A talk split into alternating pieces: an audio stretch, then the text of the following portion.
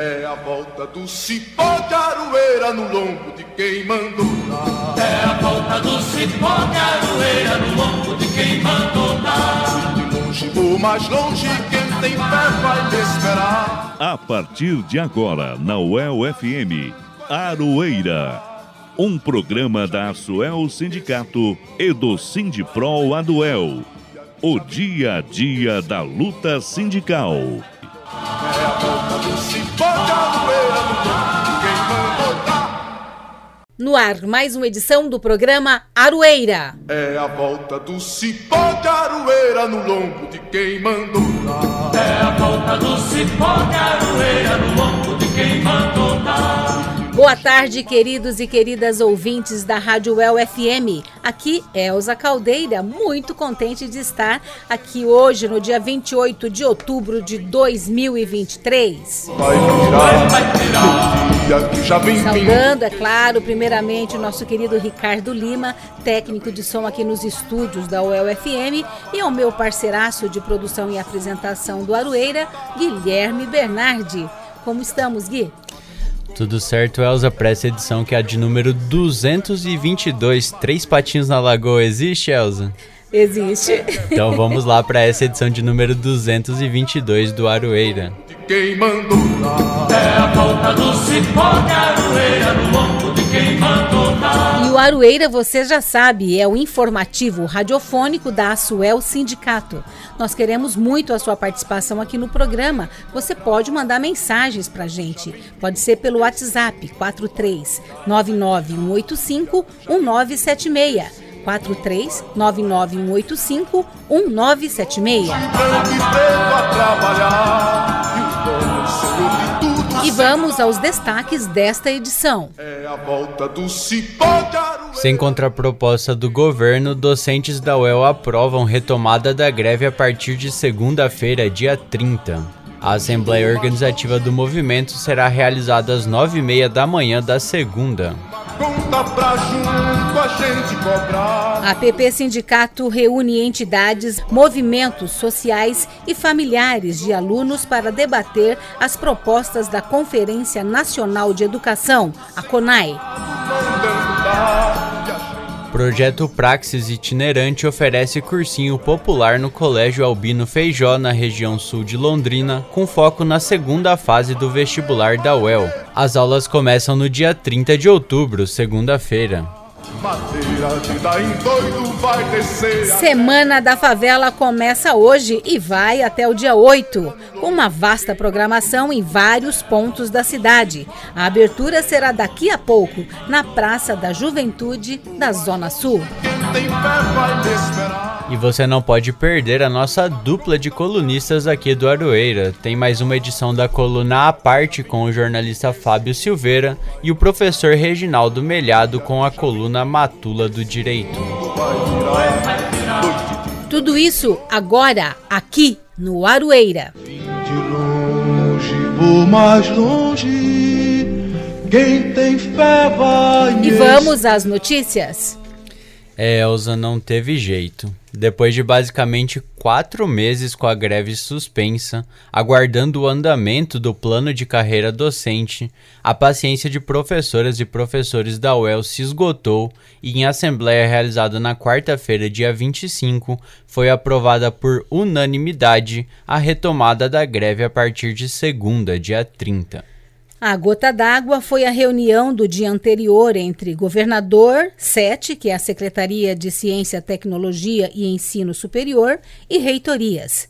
Não só não foi cobrado o anunciado pelo PCCS docente, como o governo cobrou das administrações das universidades forma de mitigar os impactos financeiros. Não se sabe onde serão esses cortes, né, travestidos de mitigação pedidos pelo governo. Vão ser nos já rebaixados orçamentos das universidades?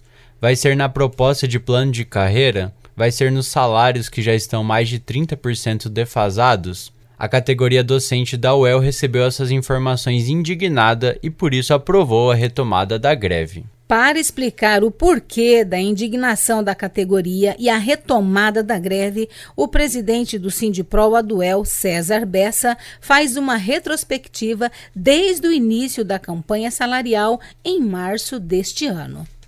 Bom, a gente tem primeiro que fazer um retrospecto histórico, porque ah, nós estamos vindo de uma campanha de natureza salarial que começa no período do mês de março, né? Essa campanha salarial é por conta de uma defasagem salarial de 42%, por conta de sete anos consecutivos sem revisão anual dos salários, determinado por lei e não cumprido pelo governo do estado. É, é, no mês de agosto, né, fora da data base, portanto, o governo concedeu 5,79 ou seja, nós continuamos aí com uma defasagem salarial superior a 36%, sem fazer o cálculo desses, de maio para cá ainda, né? mas é, por conta de um projeto do governo do estado do Paraná que alterou todos os PCCS, portanto, todos os planos de cargos e salários de carreira é, dos, dos servidores do executivo do estado do Paraná, e o governo do estado alterou de todos, somente o dos docentes universitários não o fez. E a conclusão disso é que nós vimos um processo de greve, nós suspendemos esse processo de greve em face de uma medida compensatória. Qual que é essa medida compensatória? A alteração do nosso PCCS, nosso plano de cargos e carreira e salários. Essa alteração, ela vinha sendo discutida entre os reitores e o governo do estado, mas nenhuma contraproposta foi apresentada. Passou-se o mês de agosto, passou o mês de setembro, estamos iniciando o mês de novembro e não foi apresentada nenhuma proposta, nenhuma proposição por parte do Estado. Olha, nós. E sempre uma desculpa: não, vai sair nessa semana, aí não sai. Vai sair nessa semana, não sai. É, essa última, esse dia 24 agora, de outubro estivemos em Curitiba, houve uma reunião do governador do estado com todos os reitores e novamente essa proposição não aconteceu. Né? Os professores, em face disso, né, considerando essas reiteradas é, desculpas de não apresentação de proposta do, de alteração do nosso plano de cargos e salários, os professores deliberaram por greve a partir de segunda-feira. Ele também destaca que o movimento grevista por melhores salários é parte de uma luta pela universidade. O movimento, esse movimento de greve a qual nós estamos discutindo, é, num primeiro momento, ele é um movimento reivindicatório por condições de salário. Mas isso é no plano é, imediato. Existe um plano imediato. O plano imediato é a luta institucional. Nós só teremos uma universidade forte se nós tivermos uma carreira fortalecida. Senão, ninguém vai querer participar dessa carreira. Nós temos que estimular né, que as pessoas queiram participar, serem professores de carreira nas universidades, pesquisadores e possam melhorar a sociedade como um todo. Outras sessões sindicais também realizaram assembleias nesta semana. Na UniOeste foi deliberada a manutenção do estado de greve. Na UEMP também foi mantido o estado de greve, com uma nova assembleia marcada para quarta-feira, dia 1 de novembro, quando será decidida a retomada ou não da greve docente na universidade. Na Universidade Estadual de Maringá, a UEM, docentes aprovaram a retomada da greve a partir do dia 6 de novembro, então não nesta, mas na outra segunda-feira. Até o fechamento desta edição, não temos o resultado da Assembleia da Unespar. A UEPG, que é a Universidade Estadual de Ponta Grossa, vai realizar assembleia na segunda, dia 30. E a Unicentro cancelou a que estava marcada e ainda não tem data. E Elza, nessa assembleia da UEL também foi aprovado né, a realização de uma assembleia organizativa da greve na segunda-feira, dia 30 pela manhã, então no dia de retomada da greve da categoria. Essa assembleia vai avaliar o movimento estadual e organizar a greve das e dos docentes aqui da UEL. Ela está marcada para as nove e meia da manhã no anfiteatro do César. Todas as informações e atualizações da greve estão no site do Sindipro Aduel, o sindiproaduel.org.br e nas redes sociais, arroba. E Elza, por causa da chuva, né, também foi informado que, como hoje tem previsão de fortes chuvas, o almoço do dia da professora e do professor foi adiado para o dia 18 de novembro. Marinheiro, ver você no mar. E a primeira fase do vestibular da UEL será realizada amanhã, domingo, dia 29. E a partir da segunda, dia 30, terá início o cursinho popular preparatório para a segunda fase, que está marcada para o final de novembro. A iniciativa é do projeto Praxis Itinerante, que é vinculado aqui ao UEL e vai ofertar aulas focalizadas para a segunda fase do vestibular. Essas aulas serão no Colégio Estadual Albino Feijó Sanches, que fica na rua Jacarezinho, número 80, no Parque das Indústrias, na Zona Sul aqui de Londrina. De acordo com a cientista social Maíra Torres, integrante do projeto Praxis Itinerante, essa é uma iniciativa importante, já que muitos não conseguem participar do CPV, que é o curso especial pré-vestibular da UEL, que tem aulas ministradas na universidade. Bom, é muito difícil a galera ali da Zona Sul ter acesso ao CPV, porque é um pouco longe, né? Chegar até a UEL é difícil. Então, a, essa oportunidade de ter um cursinho ali, naquele espaço tão próximo, né?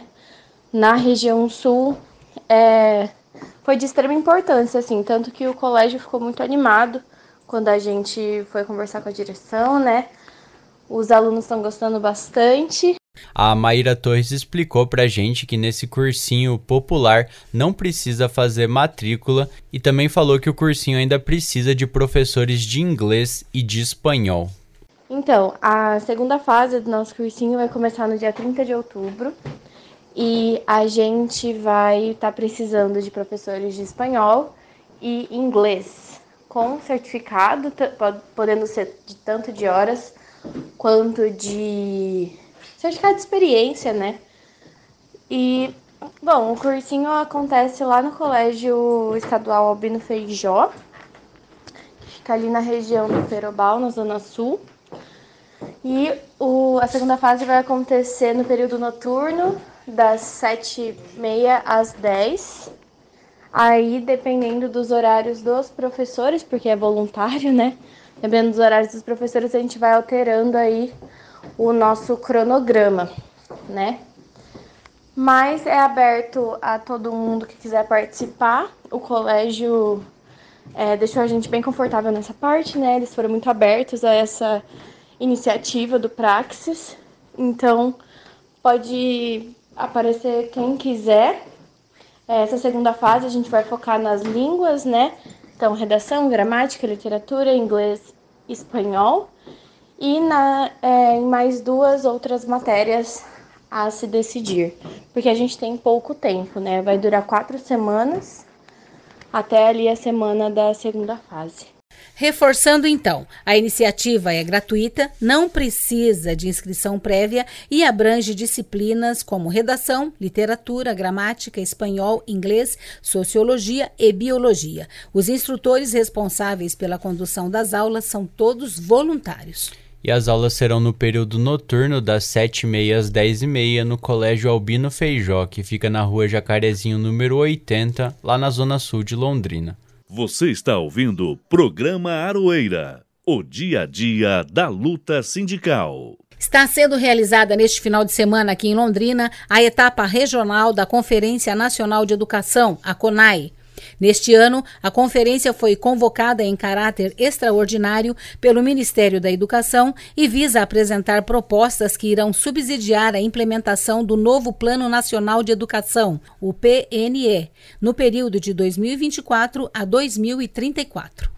Nesse contexto, as etapas regionais desempenham um papel fundamental na preparação para a etapa estadual e, por conseguinte, a etapa nacional, que será realizada de 28 a 30 de janeiro de 2024, em Brasília, pelo Fórum Nacional de Educação e o Ministério da Educação. Quem explica para a gente é um dos organizadores do evento aqui em Londrina, o professor Ivo Aires, que compõe a direção da APP Sindicato aqui da cidade. Esta Conferência Nacional de, de Educação, convocada em caráter extraordinário pelo Ministério da Educação, acontecerá em janeiro em Brasília. Até lá, em todos os estados do Brasil, serão realizadas conferências estaduais. A nossa conferência estadual do Paraná deverá ser realizada em novembro. E como preparação para a etapa estadual e, consequentemente, a etapa nacional, nós teremos aqui em Londrina a etapa regional. Não apenas em Londrina, em 32 locais diferentes do estado do Paraná, teremos conferências regionais, no sentido de preparar a organização da Conferência Nacional, que tem um caráter deliberativo e que pretende apresentar propostas que vão subsidiar a apresentação e implementação do novo Plano Nacional de Educação, PNE, previsto para 2024 a 2034.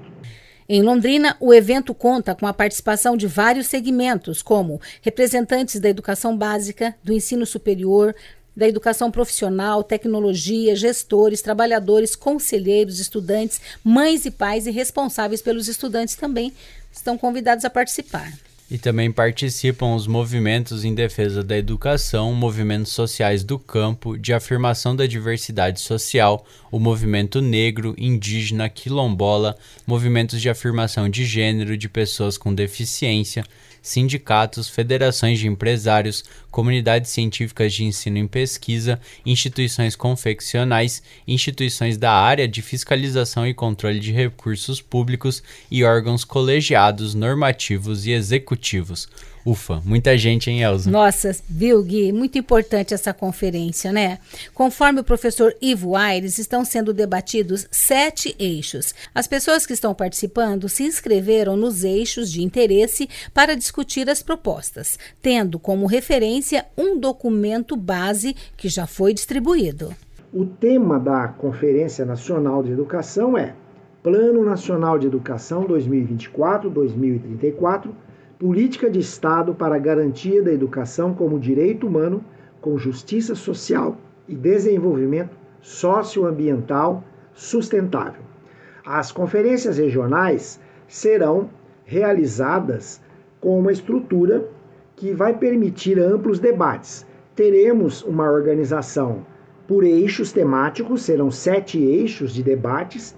As pessoas podem se inscrever em qualquer um destes eixos e aí vão participar os debates destes eixos e depois as propostas discutidas nestes eixos, tendo como referência um documento base que está sendo distribuído por estes dias. É, e aí haverá também, ocorrerão as plenárias para sistematizar estas propostas que serão levadas para a etapa estadual, que também ocorrerá, como já disse, em, é, em, de, em novembro e posteriormente é, em Brasília. A Conferência Estadual é uma realização da APP Sindicato, da Secretaria de Estado da Educação, a CED, e da União Nacional dos Conselhos Municipais de Educação, a UNCME.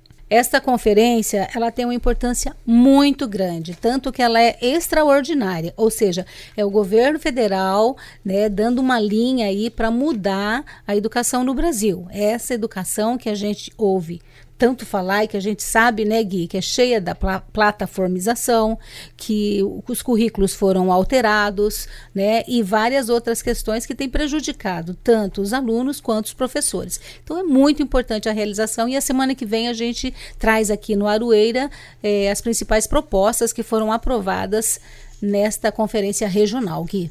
Aproveitando, Nelson, que na próxima semana a gente também vai trazer uma atualização sobre o projeto de lei enviado pelo Ministério da Educação que mexe no chamado novo ensino médio. Música e resistência. Quando as relações de trabalho se transformam em canções.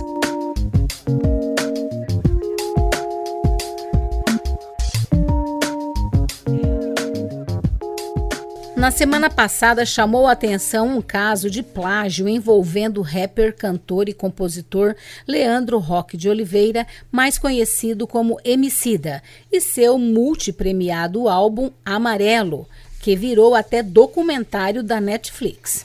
A história resumida é que a agência de publicidade Galeria foi contratada pela Balduco para fazer uma campanha de reposicionamento da marca. Eles tentaram contratar o Emicida, mas, sem acordo, a agência manteve a música chamada Magia Amarela e a campanha prevista, contratando outras duas artistas, a Duda Beat e a Juliette, para interpretá-la.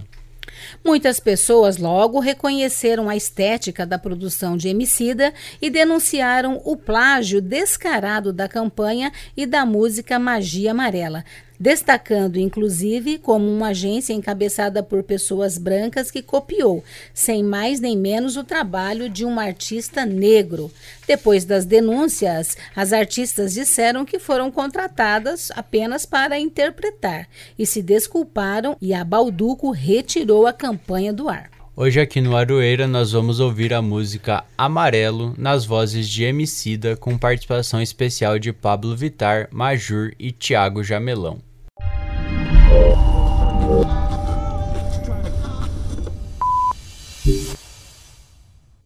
Presentemente eu posso me considerar um sujeito de sorte, porque apesar de muito moço, me sinto são e salvo e forte.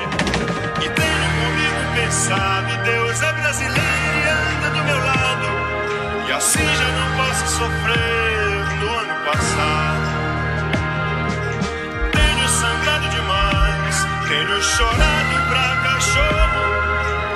Ano passado eu morri, mas esse ano eu não morro. Tenho sangrado demais, tenho chorado pra cachorro.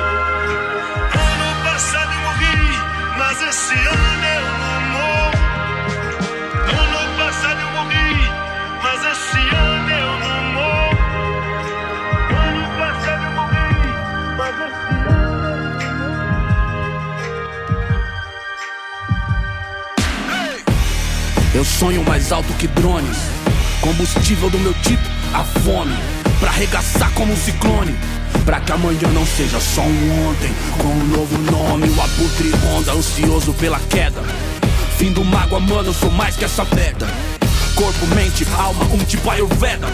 Estilo ave, eu corro no meio das pedras. Na trama tudo, drama tudo, sou um dramaturgo Conclama se afastar da lama enquanto inflama o mundo Sem melodrama, busco grana e sou Osana em curso Capulanas, katanas, busca nirvana é o recurso É o mundo cão pra nós, perder não é opção, certo? De onde o vento faz a curva, brota o papo reto Não deixo quieto, não tem como deixar quieto A meta é deixar sem chão quem? Rio de nós sem teto, vai! Tenho sangrado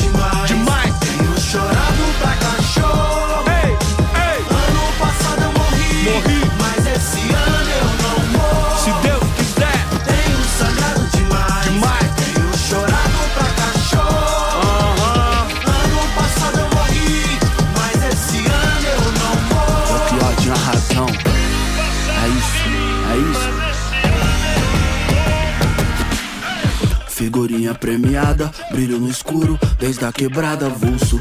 De gorra tudo morros, camarada, tudo. De peça no forro, os piores impulsos. Só eu e Deus sabe o que é não ter nada, ser expulso. Ponho linhas no mundo, mas já quis pôr no pulso. Sem o touro, nossa vida não vai a de um cachorro triste. Hoje cedo não era um hit, era um pedido de socorro. Mano, rancor é igual um tumor, envenena a raiz. Onde a plateia só deseja ser feliz, saca? Com uma presença aérea, onde a última tendência é depressão com aparência de férias. Vovó diz: odiar o diabo é mó boi.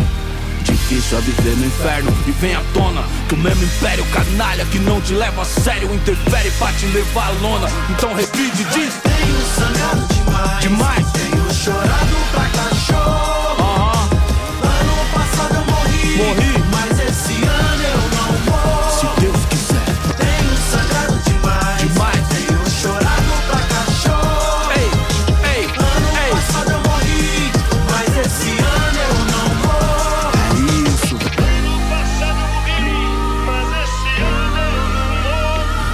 Permita que eu fale, não as minhas cicatrizes.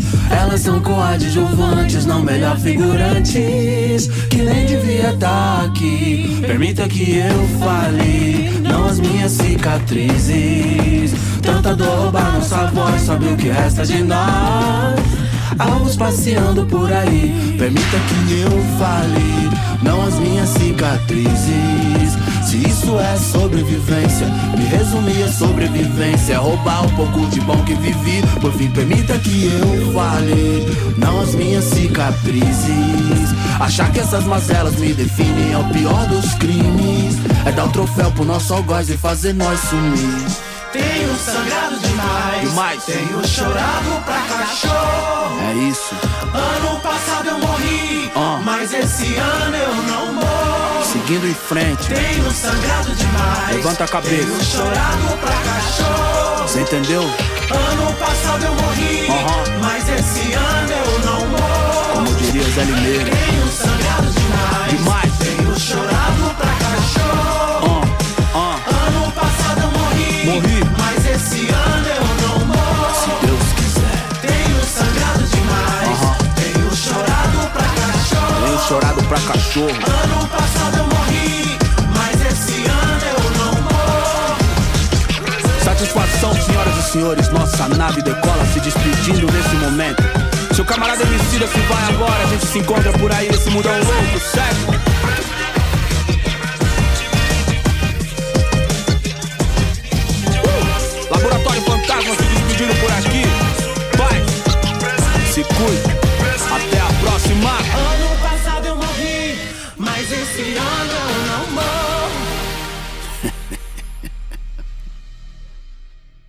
Acabamos de ouvir a música Amarelo, de Emicida. Programa Aroeira, informativo radiofônico da Asuel e do Sindipro Aduel. Aroeira, o dia a dia da luta sindical. Apresentação e produção Elza Caldeira e Guilherme Bernardi.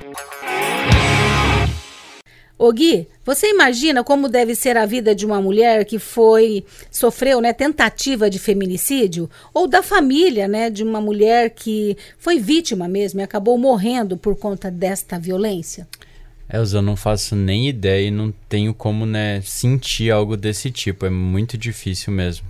Então, foi pensando nisso, nestas pessoas, que o Laboratório de Estudos de Feminicídio, o LESFEM, em parceria com a Prefeitura de Londrina e a Associação de Entidades de Mulheres do Paraná, a ASEMPA, está realizando várias oficinas para o acolhimento e empoderamento das mulheres vítimas de violência. A ação é chamada de Mulheres em Reconstrução Horizontes de Esperança. Segundo resultados do estudo conduzido pelo LESFEM, no transcorrer do primeiro semestre de 2023, 62 mulheres perderam suas vidas devido ao feminicídio, classificando o estado do Paraná como o terceiro com a maior incidência de casos do país. As vítimas desses crimes, em sua maioria, se situam na faixa etária de 25 a 36 anos.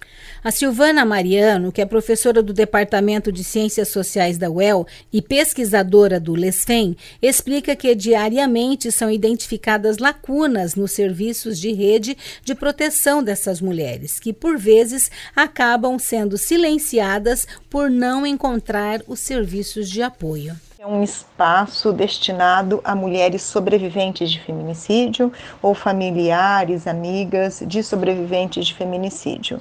Nós identificamos já há algum tempo a lacuna nos serviços, na rede de proteção de algum espaço em que possamos tratar de modo mais detido, focado, o, a, as questões que atravessam a experiência de uma sobrevivente de feminicídio. É, é, essas são vítimas muito silenciadas e os serviços praticamente inexistentes. Então, começamos com esse atendimento em uma parceria com a Prefeitura do município de Londrina, por meio da Secretaria Municipal de Política para as Mulheres e o Conselho Municipal dos Direitos das Mulheres de Londrina, da parte da sociedade civil temos também a colaboração da ASEMPA, que é a Associação de Entidades de Mulheres do Paraná. E em que consiste essa ação? Toda quinta-feira, a partir das 14 horas, nós teremos uma oficina lá no auditório da Secretaria de Política para as Mulheres para falar especificamente com esse público. Nós começaremos tratando do sistema judicial, falando de como funciona um julgamento no tribunal do júri. Essa é uma experiência muito particular que mulheres sobreviventes de feminicídio enfrentam.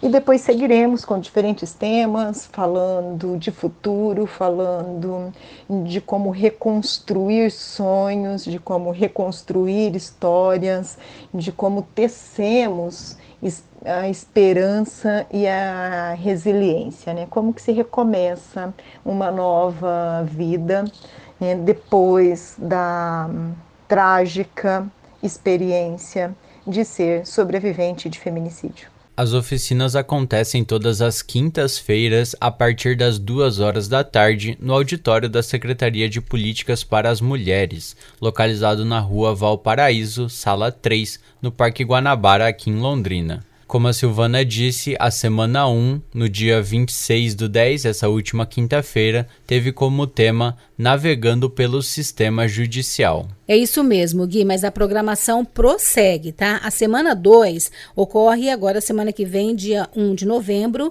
e tem como tema Encontrando Sua Voz no Tribunal. A semana 3, no dia 9 de novembro, tem como tema Cartas para o Futuro. Semana 4, dia 16 de novembro, tendo como tema Mural dos Sonhos. Na semana 5, no dia 23 de novembro, o tema será o Mosaico de Histórias. Egoísmo e altruísmo será o tema da semana 6, no dia 30 do, de novembro. Na primeira edição do mês de dezembro, no dia 7, a sétima semana, terá como tema Tecendo Resiliência. E a última semana, que será realizada dia 14 de dezembro, terá como tema Jardim da Esperança. As inscrições e mais informações aí podem ser feitas no site da UEL, é só procurarem lá pelo uel.br ou também no e-mail né, do laboratório que é o lesfem.uel.br. Marinheiro, marinheiro, marinheiro, ver você no mar. Começa daqui a pouco, às duas horas da tarde, a programação da Semana da Favela. O evento faz parte do calendário da Central Única das Favelas, a CUFA, e vai até o próximo dia 8 com uma vasta programação.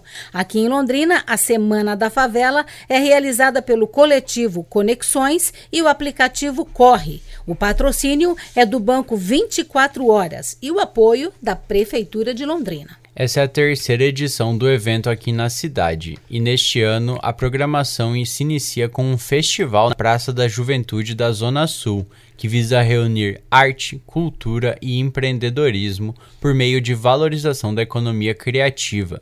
Para isso, será ofertada uma feira onde alimentos e bebidas serão comercializados, entre outros produtos e serviços desenvolvidos pelos trabalhadores das comunidades.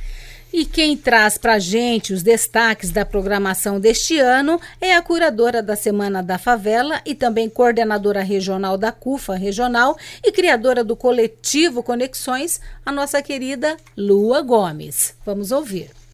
O evento está previsto para cinco dias e ele é um combo gigantesco de muitos eventos acontecendo dentro dele. Então, durante a Semana da Favela, a gente, nos anos anteriores, Tivemos muitas ações formativas e lúdicas e finalizamos com um grande festival artístico, valorizando né, as, as capacidades e as potencialidades da cultura e do artivismo desses espaços periféricos. Esse ano a gente vem na contramão. Vamos abrir o evento no Dia da Favela com esse grande festival, apresentando várias expressões artísticas que falam muito forte, de maneira muito potente sobre quem somos, né? E além dessas atividades culturais, a gente também tem o fomento aos negócios, né, e a geração e fortalecimento da economia nos espaços periféricos. Então a gente vai ter uma feira, que é o nome da o nome dessa feira é Cria Ativa, né? Que é justamente para os crias da favela mostrar as atividades e a sua capacidade de, de produção criativa.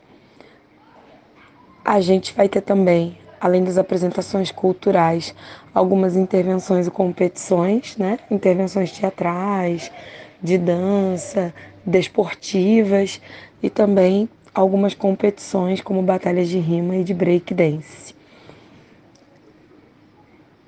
Como o nosso homenageado do ano é o Zeca Pagodinho, uma referência né, cultural brasileira, um ícone vivo da história dos povos periféricos né, e da boemia brasileira, do samba, que é a expressão mais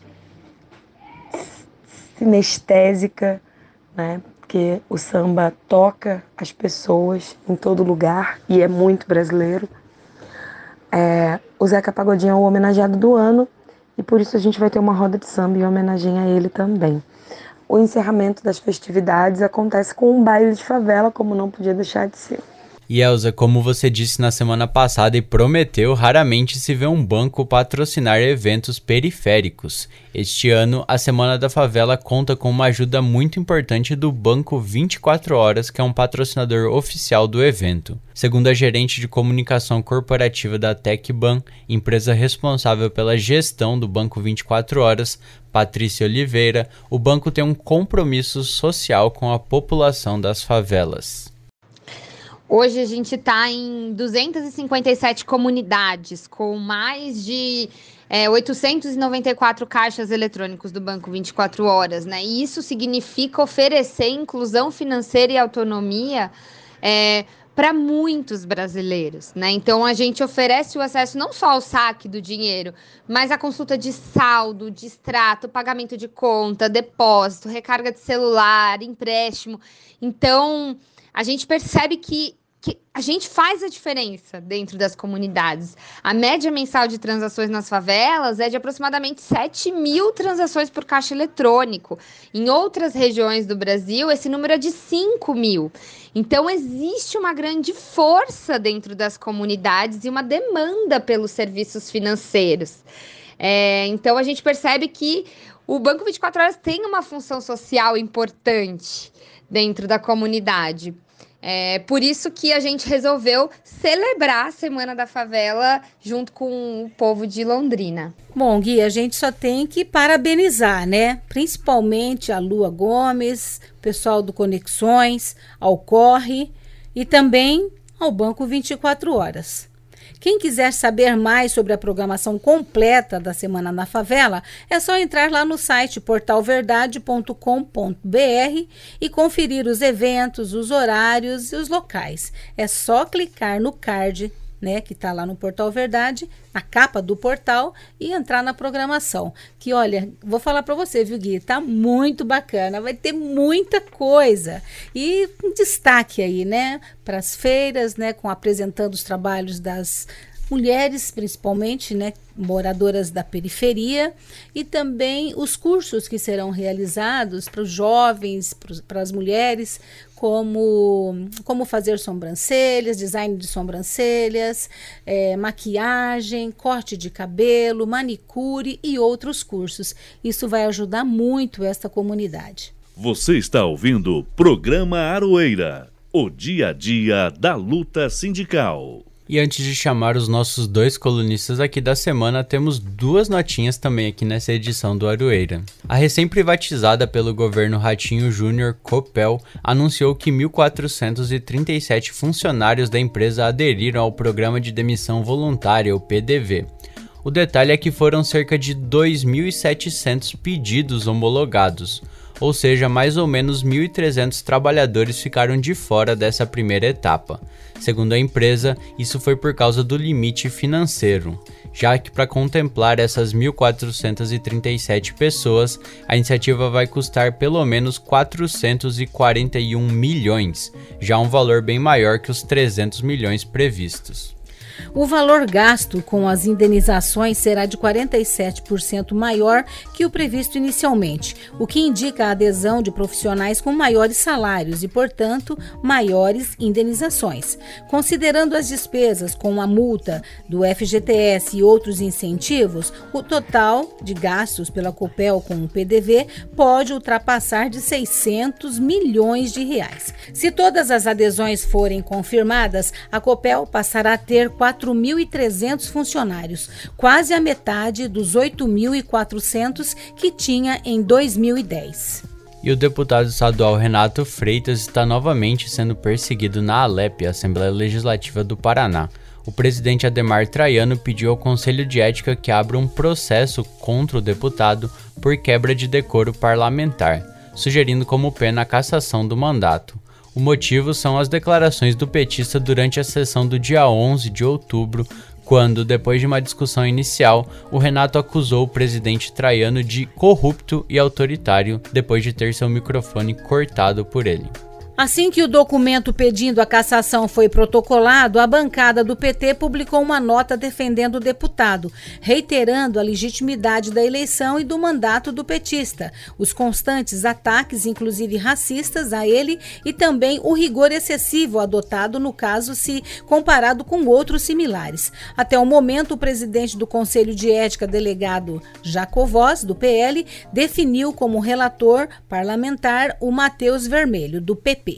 Vim de longe, por mais longe, quem tem fé vai... E agora, Nelza, chegou a hora de ouvir a nossa dupla de colunistas, começando aqui nessa edição do Aroeira com a coluna A Parte do jornalista Fábio Silveira.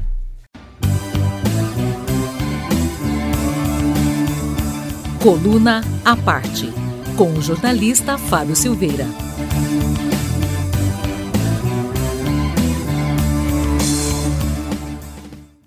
Olá, tudo bem?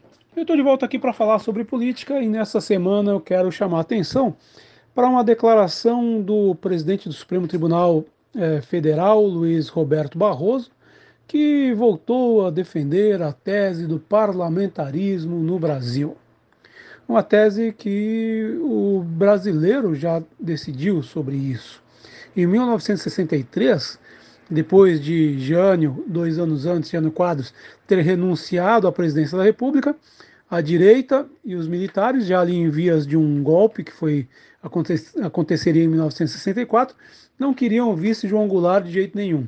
Inventaram lá para que é, tentaram impedir João Goulart de assumir o governo, e aí o João Goulart teve uma, um levante, principalmente é, tendo à frente ali Leonel Brizola no Rio Grande do Sul, e o João Goulart assumiu. E aí a, a direita achou uma solução para tentar é, controlar o poder ou diminuir o poder de João Goulart, que era o parlamentarismo.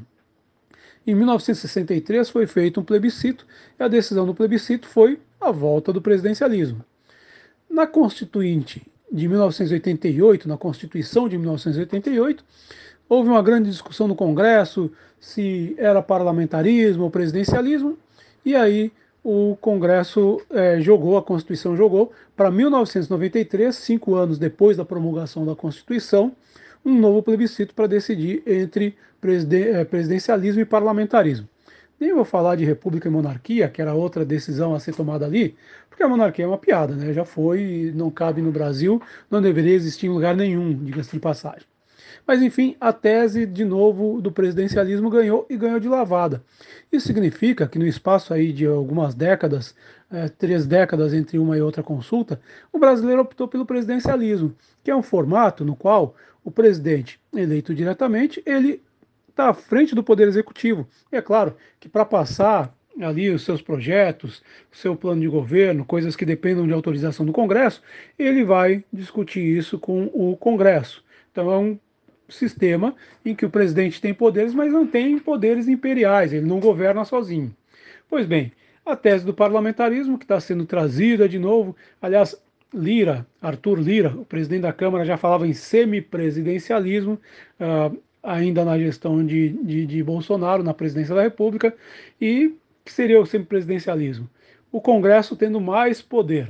Só que o sistema brasileiro não é esse. O sistema brasileiro é o de presidencialismo. Né? No parlamentarismo, só para a gente contextualizar aqui, o parlamentarismo é um regime em que se elege o presidente, mas o presidente não tem amplos poderes. Ele divide poder com o primeiro-ministro, que é alguém que sai de dentro do Congresso, que é eleito pelo Congresso. Aliás, o primeiro-ministro tem mais poder, dependendo do sistema, em alguns países tem mais poder do que o presidente da República. É essa tese que está voltando novamente, embora ela não tenha força. Um comentário é, do presidente do Supremo Tribunal Federal, comentário, diga-se de passagem, infeliz, porque não é isso que o povo brasileiro quer, isso já foi decidido várias vezes. No Brasil, nós temos um problema adicional. Nós temos uma ideia de um presidencialismo com um Congresso forte e um Congresso que se fortaleceu muito, principalmente depois dessa desastrosa gestão do fascista Jair Bolsonaro. E foi desastrosa porque, embora ainda pareça engraçado, mas ainda tem gente que acredita que Bolsonaro fez uma gestão técnica, mas a gestão de Bolsonaro foi uma gestão desastrosa e sem nenhuma capacidade de gestão. Que, aliás, se tivesse essa capacidade de gestão, o estrago de Bolsonaro, legado por Bolsonaro ao Brasil, teria sido muito maior. E olha que já foi grande demais para a gente aguentar e tentar consertar o país que, esse, que o fascista e incapaz Bolsonaro é, deixou. Mas, enfim, os técnicos de Bolsonaro eram Pazuello, é, que, um general do Exército, que na pandemia a política dele resultou em 700 mil mortes. Outro, outro citado como técnico do, da equipe de Bolsonaro era Paulo Guedes, que não sabia que o orçamento do governo federal, dos estados, dos municípios, ele é feito no ano anterior. Esse ano, Lula está governando com um orçamento feito sobre a gestão, sob a gestão do incapaz do fascista Bolsonaro. E no ano que vem ele vai ser, vai governar com o orçamento que está sendo feito nesse ano. Então, é, o, com a incapacidade de Bolsonaro, o Congresso ganhou protagonismo. E ainda mais com o orçamento secreto, que é uma compra de votos descarada no Congresso. O orçamento secreto permitiu que deputados pequenos, de é, homúnculos como Arthur Lira, tivessem muito mais poder, embora tenham sido votados para ser deputados, mas eles exercem um poder muito grande sobre o orçamento do país. E aí, a partir disso, a partir dessa incapacidade administrativa do, bolso, do bolsonarismo, é que se retomou essa ideia, primeiro de um semipresidencialismo, e agora vem Luiz Roberto Barroso com a tese do parlamentarismo. Mas é isso.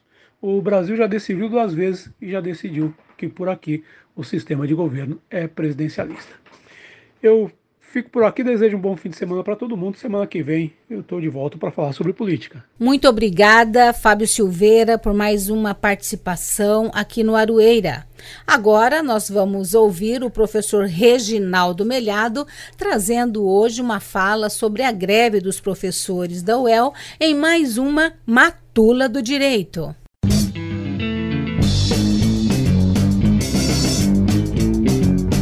Matula do Direito coluna de crítica jurídica pelos caminhos e descaminhos do direito, com o professor Reginaldo Melhado. Olá, ouvinte da UEL-FM. Nesta semana, mais uma vez, os professores da Universidade Estadual de Londrina decretaram greve. A partir de segunda-feira, eles estarão de braços cruzados, eles não estarão nas salas de aula. É uma situação dramática, muito ruim. Nenhum professor gostaria de fazer greve, com certeza. A gente tem uma relação de cumplicidade, de afeto com os estudantes e eles são os preju principais prejudicados. A comunidade é prejudicada, a economia regional é prejudicada, mas a, o alvo principal, o principal atingido é a estudante ou estudante. E a gente vive um paradoxo nisso, porque a gente tem uma relação de carinho, de afeto, uma relação cotidiana com essa meninada. A gente quer ver o melhor para eles, quer vê-los aprendendo, aprende ensinando. A gente tem uma experiência de vida maravilhosa dentro da sala de aula com cada um deles. A gente não queria isso. Mas não houve outra alternativa para os docentes. É, você sabe, já são é, sete longos anos de é, é falta de um reajuste. A, a, a defasagem salarial é de 42%. A, a Constituição da República manda que é, a cada ano seja feita a revisão dos salários. A revisão anual dos salários é prevista expressamente no artigo 37 e 10 da Constituição da República. O governo do estado do Paraná simplesmente ignora isso, joga a Constituição da República no lixo nesse aspecto. E o pior, não negocia, não senta seriamente com os docentes, conversa com os reitores, mas proíbe os sindicatos de participar das reuniões. Os sindicatos são tratados como se fosse uma, um, um, uma, estivessem na ilegalidade, se fosse algo inaceitável. Né? Ou seja, é uma postura obtusa, é uma postura é, antiquada, é uma postura cafona do ponto de vista de, de, da administração pública moderna. Né? O, o, o, o, governador do estado é um homem atrasado, de mentalidade atrasada. Ele está no século XVIII, ele acredita que é, é, organização sindical é crime. Ele acredita que greve é crime. Se alguém faz greve, ele diz: Eu não converso com um grevista. Quando a greve é feita exatamente para se viabilizar o diálogo. É uma, uma postura antiquada, realmente antiquada, ofensiva. São meses e meses em que o governo promete que vai apresentar um, uma, uma proposta concreta do plano de carreira dos docentes enrola, marca uma reunião, desmarca, chega na reunião, marca depois na outra semana e fala para os reitores: não, agora a gente precisa estudar mais um aspecto aqui, marca para dez dias depois e novamente cancela, ou marca a dia novamente e assim por diante. É uma, é uma atitude é, de insulto para com os docentes. O governo do estado do, de São Paulo, é, perdão, o governo do estado do Paraná reajustou eh, os salários de diversas categorias, apro, a, a, apresentou proposta e foi aprovada a lei instituindo uma mudança no plano de carreiras de diversas categorias. Isso é muito bom, mas ele não fez isso com os docentes. Os servidores técnico-administrativos das universidades tiveram uma carreira docente aprovada agora no início do ano mas os docentes não têm nenhuma proposta sequer. Então ele, ele, tá, ele tomou os, do, os professores como inimigos, inimigo do ensino público, talvez com o objetivo indireto de eh, privatização do, do, do, dessa área da administração, que é muito frequente no discurso do governador Ratinho Júnior, né? com essa ódia à privatização em todos os aspectos quer desmontar, então vamos fazer com que os professores ganhem cada vez menos. Um professor hoje ganha menos do que é, metade do que ganhava sete, oito anos atrás. Se você voltar mais no tempo, a remuneração dele é inferior a um terço do que ele ganhava antes. É uma defasagem permanente. Né? sem uma proposta séria de negociação. Essa negociação é vital Veja, é uma greve na Universidade Estadual de Londrina. Então eu proporia que as pessoas de Londrina, cidadãs e cidadãos de Londrina, verificassem que não há greve há muitos e muitos e muitos anos entre professores da rede municipal, por exemplo, ou servidores municipais. Por quê? Porque o município de Londrina, o prefeito, os prefeitos, na verdade, não é apenas nesta gestão, eles vêm de uma tradição de bastante tempo de negociar com o sindicato de eh, reajustar pelos índices da inflação. Quando isso não foi possível, isso foi negociado seriamente. Há um diálogo, há divergência, as pessoas brigam, esperneiam, mas é sempre chegado a um consenso. Né?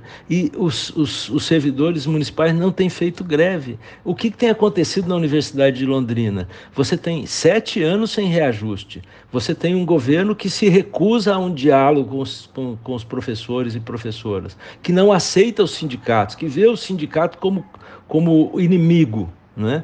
que coloca um professor sentado lá de fora do Palácio do Iguaçu, sem ter nem um, um, um banco para se acomodar, porque não pode participar de uma reunião do governo com os reitores. Uma reunião em que ele vai lá para enrolar mais uma vez os reitores e não dá, não apresentar nenhuma proposta concreta. Enfim, professoras e professores da universidade não viram uma outra alternativa senão o exercício do direito constitucional de greve é lamentável, eles não queriam isso, nós não queremos isso. Eu, como professor da universidade, chego à conclusão de que é necessário, mas é uma pena que a gente tenha que enfrentar mais uma vez um dilema como esse. E eu chamo a atenção de você, ouvinte da UEL FM, mais uma vez. Só há um grande culpado nessa história. O grande causador da greve, o grande responsável pela greve. Chama-se governador Ratinho Júnior. É isso, até a próxima semana. Queremos agradecer aí mais uma participação do professor Reginaldo Melhado, né, que deixa eu destacar que Elza não fala só aqui no Aroeira, mas falou também na Assembleia, né, lá pessoalmente defendendo a necessidade de entrada em greve. E com a coluna do professor Reginaldo Melhado, a gente vai encerrando mais uma edição do Aroeira. E Elza, sabe quais são meus planos para esse sábado aqui, dia 28 de outubro? Hum, quais, Gui? Ah, eu vou assistir a peça do Dr. Marco Fabiani aqui, nosso colunista na coluna Saúde de Verdade, que tá tendo a última exibição agora às 8 horas ali na AML, perto da Concha Acústica, uma peça sobre o Dr. Gabriel Martins.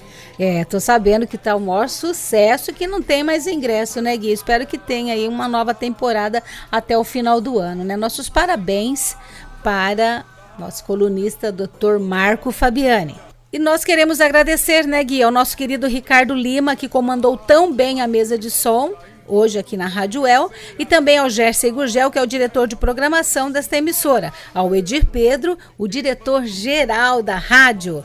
Quero deixar um abraço, uma saudação especial para você, querido e querida ouvinte. Muito obrigada pela sua audiência. Desejamos a todos um ótimo final de semana e também uma boa luta e caminhada para todos os docentes da UEL, né, que conheciam uma nova luta, uma greve a partir desta semana que vem. A semana que vem eu e o Gui estaremos de volta para trazer mais uma arueira para você. Um forte abraço e até lá. Uma conta pra junto a gente é a volta do cipó de aroeira no lombo de quem mandou dar. É a volta do cipó de aroeira no lombo de quem mandou dar. De longe ou mais longe, quem tem fé vai me esperar. A UEL FM acaba de apresentar Aroeira, um programa da Suel Sindicato e do Sindipro Aduel.